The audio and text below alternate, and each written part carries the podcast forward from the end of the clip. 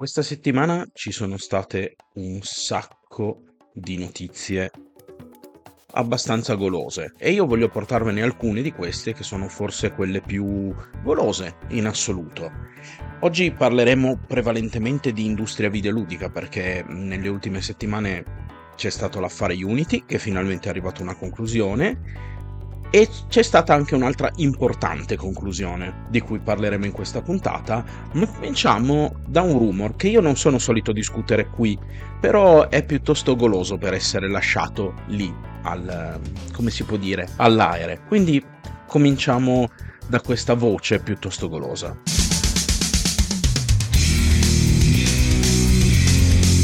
La spirale ludica.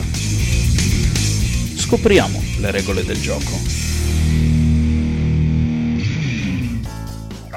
Una voce golosa, ho detto in inizio di puntata. E questa voce è che sembra che una serie di eh, investitori ed eh, executives di Disney stiano spingendo Bob Iger a mettere le sue mani su un grosso publisher. Grosso publisher perché il nome che è saltato fuori è quello di Electronic Arts, quindi capite che la questione è tutt'altro che di piccole dimensioni. Ma per il momento è solo una voce. Ma prima di buttarci a capofitto in questa notizia vi ricordo che come al solito sotto in descrizione trovate i link a tutti i miei social, soprattutto Telegram per rimanere costantemente aggiornati in tempo reale sulle uscite del mio podcast e se volete potete anche commentare su, su, su Telegram, che è un po', diciamo che lo tengo un po' anche come per quello come punto di unione, tra virgolette, visto che i commenti su Spotify si possono fare solo da app. Mi raccomando, se ancora non lo fate, seguitemi, lasciatemi un giudizio positivo e condividete le mie puntate, così mi aiuterete a crescere se vi piace quello che faccio. E se volete in qualche modo darmi una mano a portare avanti questo progetto, sotto in descrizione trovate il link di Kofi così potete farmi una piccola donazione e io ve ne sarò molto molto grato. Ma cominciamo, perché... perché è grossa, nel senso per il momento è solo una voce, però è una voce che se dovesse diventare vera avrebbe delle ripercussioni abbastanza importanti, forse non così tremendamente importanti, ma comunque sarebbe, come dire, un ingresso di un certo livello, anche se non sarebbe nemmeno un ingresso. Come dicevamo all'inizio, ci sono queste voci per cui eh, alcuni dentro Disney vorrebbero che Disney mettesse le sue mani su Electronic Arts. Ora, queste, come vi ho già detto, sono solo voci non confermate. Mm, Bob Iger, interrogato sulla questione, non, non ha praticamente detto nulla. Si sa che però ci sono stati anche contatti di, di Disney con altri grossi colossi del mondo elettronico. però, insomma, questa voce di Disney è stata addirittura riportata su GameIndustry.biz, insomma sta facendo un po' il giro della rete. Cosa potrebbe portare un panorama del genere? Io mi sono chiesto. Se dovesse diventare realtà, a che cosa potremmo assistere? Beh, allora, senza ombra di dubbio, non credo, cioè, senza ombra di dubbio, Disney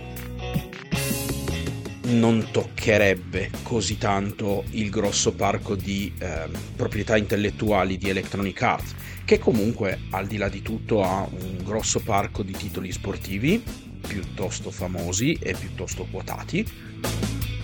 E questo peraltro eh, sarebbe una fusione che porterebbe a questo parco titoli un, un, discreto vantaggio, visto e considerato che comunque Disney in America, se non mi ricordo male, è proprietaria di ESPN, un grosso canale sportivo.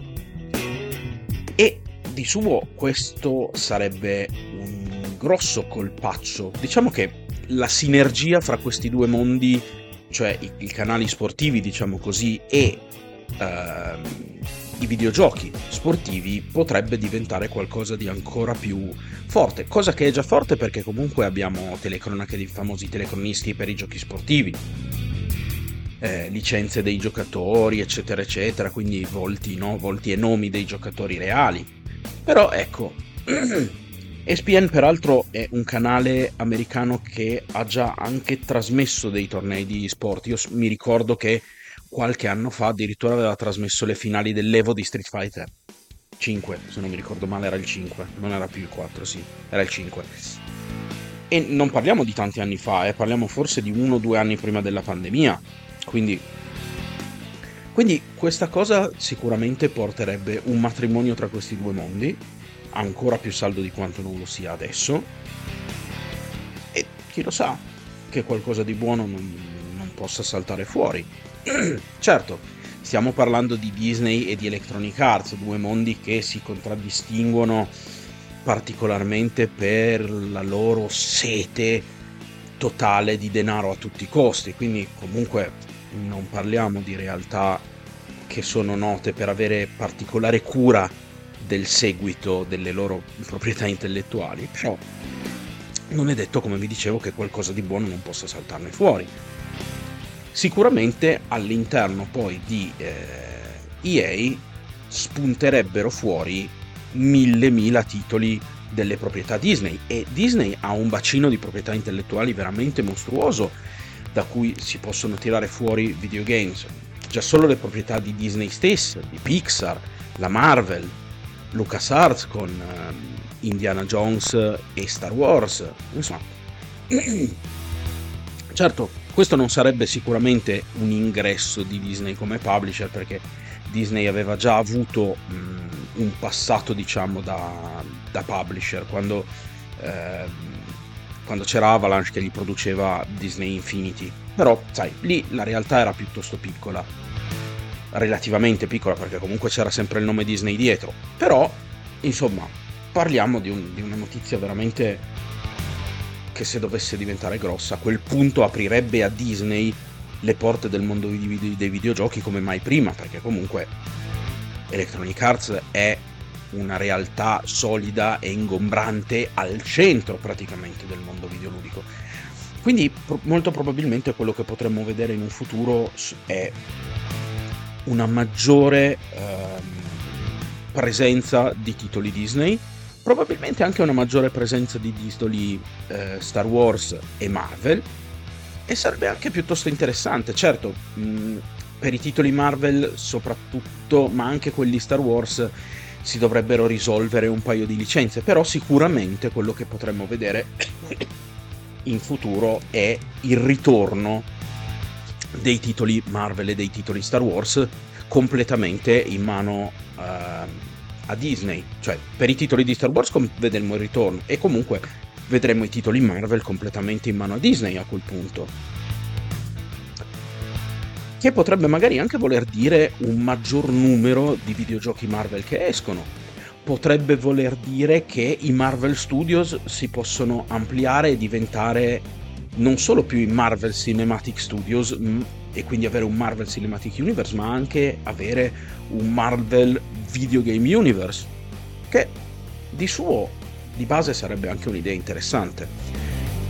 Quello che sicuramente però eh, ci ritroveremmo sarebbe un'invasione. Mm, ultimamente mm, ma Disney è stata assolutamente, uh, come si dice, esagerata nella sua pubblicazione delle, delle, delle, proprietà intellettuali, soprattutto Marvel e Star Wars, che soprattutto Marvel poi ne sono usciti film e serie tv a ripetizione con un crollo della qualità delle, dei, dei medesimi. Però chissà, insomma, potremmo ritrovarci ad avere un universo Marvel che fonde film e videogiochi, che era peraltro una cosa di cui la stessa DC stava parlando, visto che oramai è praticamente completamente in mano a Warner Bros. e quindi potremmo vedere una cosa del genere da un punto di vista Marvel. Marvel che peraltro, soprattutto negli ultimi anni, non ha visto un grosso numero di pubblicazioni videoludiche alcune delle quali non sono andate neanche particolarmente bene, vedasi Marvel's Avenger di Crystal Dynamics, per ovvi motivi, eh, perché per carità quel gioco è affondato perché doveva affondare, le premesse erano tutte sbagliate, però abbiamo, scusatemi, abbiamo per le mani un, una situazione particolarmente golosa, che potrebbe tra l'altro sicuramente portare a un'invasione mm, e a una saturazione del mercato, e questo l'ho già detto e lo ribadisco, ed è sicuramente un lato negativo. Per chi lo sa, se dovesse succedere, le cose potrebbero cambiare e chissà come potrebbe cambiare l'assetto, peraltro, dei publisher se dovesse entrare Disney in questo campo. Io, non essendo un economista, posso prevedere che cosa succederà, posso fare delle ipotesi su quello che succederà in ambito videoludico, ma poi a livello economico di come il publisher si possa porre nei confronti delle altre, cosa succede, come cambiano gli assetti. Questo non lo posso sapere. Ma Un'altra grande notizia che c'è stata questa settimana e che oramai era particolarmente attesa ma è diventata definitiva è che invece un'acquisizione questa volta c'è stata ed è reale, non si torna più indietro. Activision Blizzard è ufficialmente di Microsoft. E quindi? Eh, e quindi si sono fatte un sacco di ipotesi, un sacco di... Mm, fanboy PlayStation si sono strappati i capelli, Jim Ryan per questa cosa ha mollato il suo posto. Ora questa è solo una voce che Jim Ryan abbia mollato il posto per, essere, per non essere riuscito a impedire questa acquisizione, però insomma questa cosa lascia... Mm, è, è, è, tanto sospetta che nel momento in cui questa cosa diventa definitiva Jim Ryan molla il suo posto di CEO.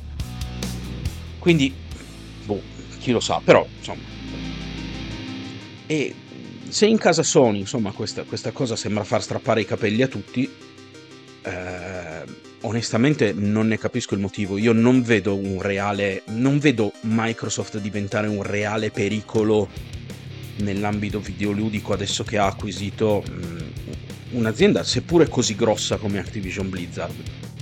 La vedo diventare sicuramente eh, una realtà più paritaria. Scusatemi, con Sony ed è probabilmente quello che Sony non voleva fin dall'inizio. Il vero pericolo era quello, cioè che la posizione di predominio di Sony diventasse più labile. E sicuramente lo diventerà. Ma questo, se ci pensiamo comunque un attimo, non è necessariamente un male. Perché? Perché dalla concorrenza nasce un prodotto migliore. Ora, stiamo comunque parlando di due realtà che eh, sono molto più inclini a usare mh, mm, mezzi che ovviamente sono decisamente a svantaggio del giocatore, però non è detto che comunque in questo non ci possa essere una spinta ad una produzione di maggiore qualità da parte di entrambi, che è una cosa che io auspico sinceramente. Magari su un terreno di gioco qualcuno potrebbe addirittura dibattere e dire ah ma adesso io per superare il mio avversario non lo so, metto meno ter- microtransazioni o comunque cerco di produrre videogiochi di una maggiore qualità perché voglio eh, riuscire a tenere testa, perché voglio, non, non, voglio perdere rispetto al mio avversario, che è poi un po' il principio della, della competizione, no? soprattutto in ambito economico. La competizione porta al tentativo di produrre meglio, no?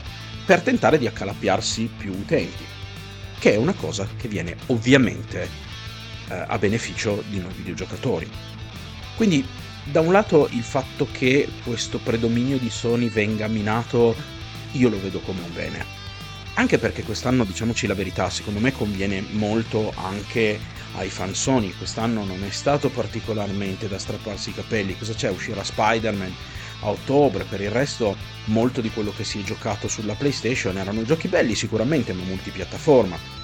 Per quel che riguarda le esclusive, essere proprietari di, di una console Sony non ha portato veramente tanto sul piatto. Questa cosa invece potrebbe invertire questa tendenza, potrebbe far sì che Sony spinga sulle proprie IP per poter cercare di eh, rimanere nella posizione in cui è cosa che sarebbe effettivamente un enorme vantaggio per chi possiede una console Sony, perché a questo punto arriverebbero sulla piattaforma delle IP migliori, magari anche qualcuna in più, chi lo sa, magari Sony si dà una svegliata e nel 2024 comincia a portare titoli più importanti.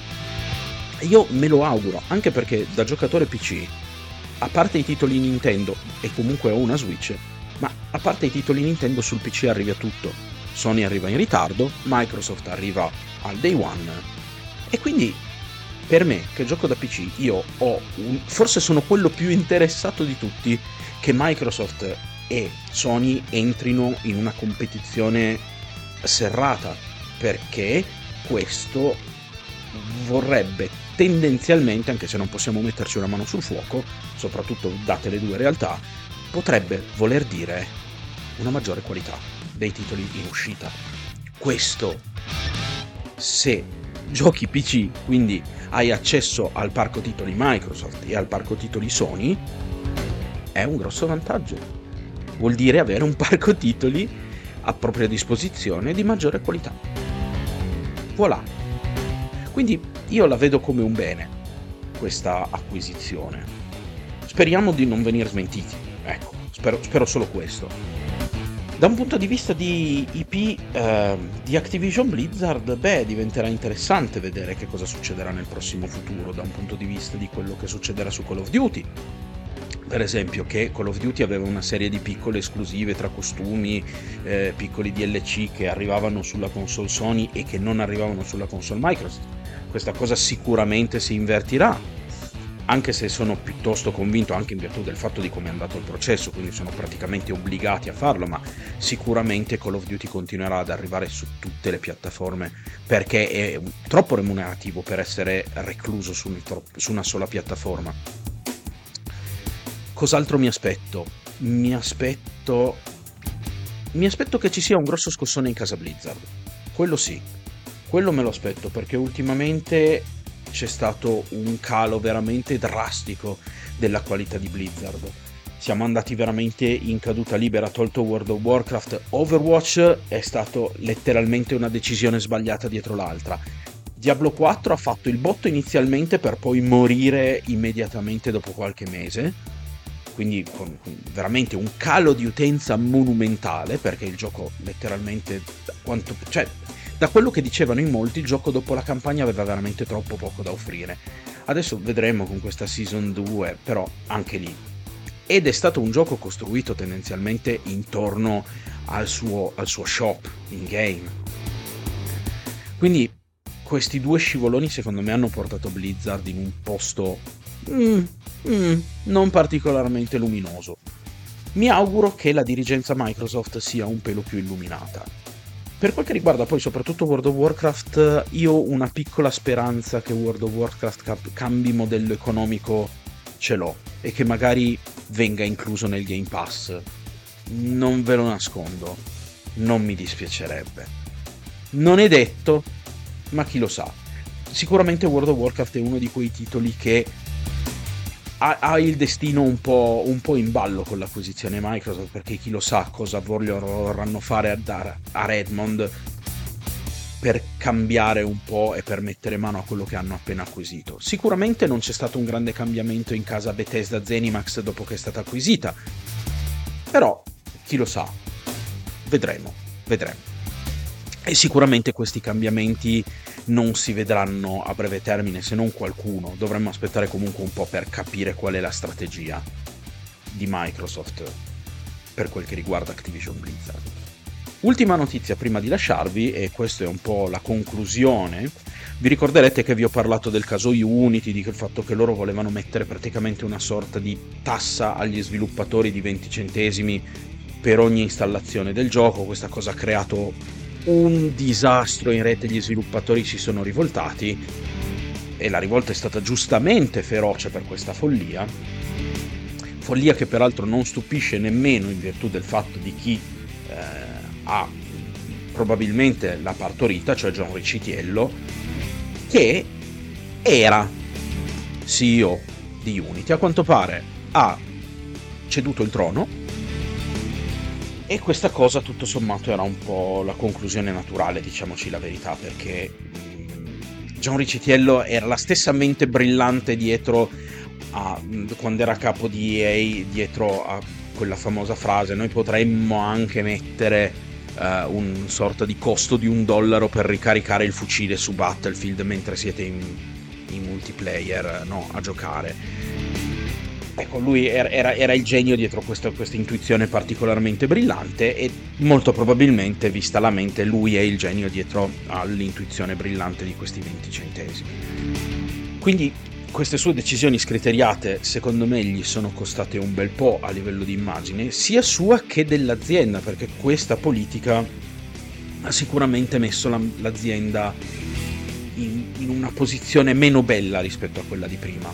Ora, non so quanto effettivamente ne venga danneggiata perché il fatto che ci sia uh, un, un, pacchetto gratuito per l'utilizzo di Unity è decisamente una cosa che, mm, che, che pesa. È vero, ce l'ha anche Unreal, però da quello che ho sentito alcuni sviluppatori dicono che Unreal è più difficile da usare come motore. Io non so bene, tra i due comunque a livello di resa preferisco Unreal, Unreal Engine, però è, un, è una preferenza mia non essendo uno sviluppatore non so esattamente bene quanto questo sia più difficile intendo Unreal Engine rispetto a Unity. Però Unity aveva una grossa base installata e sicuramente dopo questa debacle degli scossoni e delle conseguenze ci saranno. Certo il fatto che John Ricciello si sia dimesso da CEO è un ottimo passo per cercare di ripulire la facciata diciamo dell'azienda ma basterà basterà per quel che riguarda Unity a cancellare questo brutto scossone? Eh, eh, non lo so, non lo so. Sicuramente ci saranno delle ripercussioni, ma anche qui le vedremo solo a lungo termine. Però credo che per un po' Unity soffrirà di questa decisione. Io credo che una serie di sviluppatori se ne siano già andati, abbiano preso e portato i loro giochi su un altro engine e questo questo Unity purtroppo lo pagherà nonostante non sia successo ancora nulla perché questa tassa non è entrata in servizio tassa tra virgolette eh. questo costo per installazione sulle spalle degli sviluppatori e dei distributori non è entrato in servizio è stata una cosa di cui si è solo discusso però si sa che queste cose tendono a far scappare non sapendo ancora bene scusatemi non sapendo ancora bene come si sarebbe svolta la faccenda sicuramente qualche sviluppatore sarà scappato. Torneranno? Non si sa. Quanti sono scappati? Bella domanda. Però sicuramente qualche danno c'è stato e non si recupererà in breve. E questo è tutto. Questa è il, la puntata che vi porto per il weekend, molto più tranquilla, molto più rilassata, una discussione un po' meno impegnativa su tutta una serie di notizie che converrete con me che hanno reso la settimana del videoludica piuttosto golosa. Grazie a tutti per avermi seguito fin qui, vi ringrazio per avermi ascoltato fino qua. Mi raccomando, ditemi su Telegram che cosa ne pensate, secondo voi che cosa succederà, come si dipanerà questa, questa situazione. E ci sentiamo alla prossima puntata. Ciao a tutti.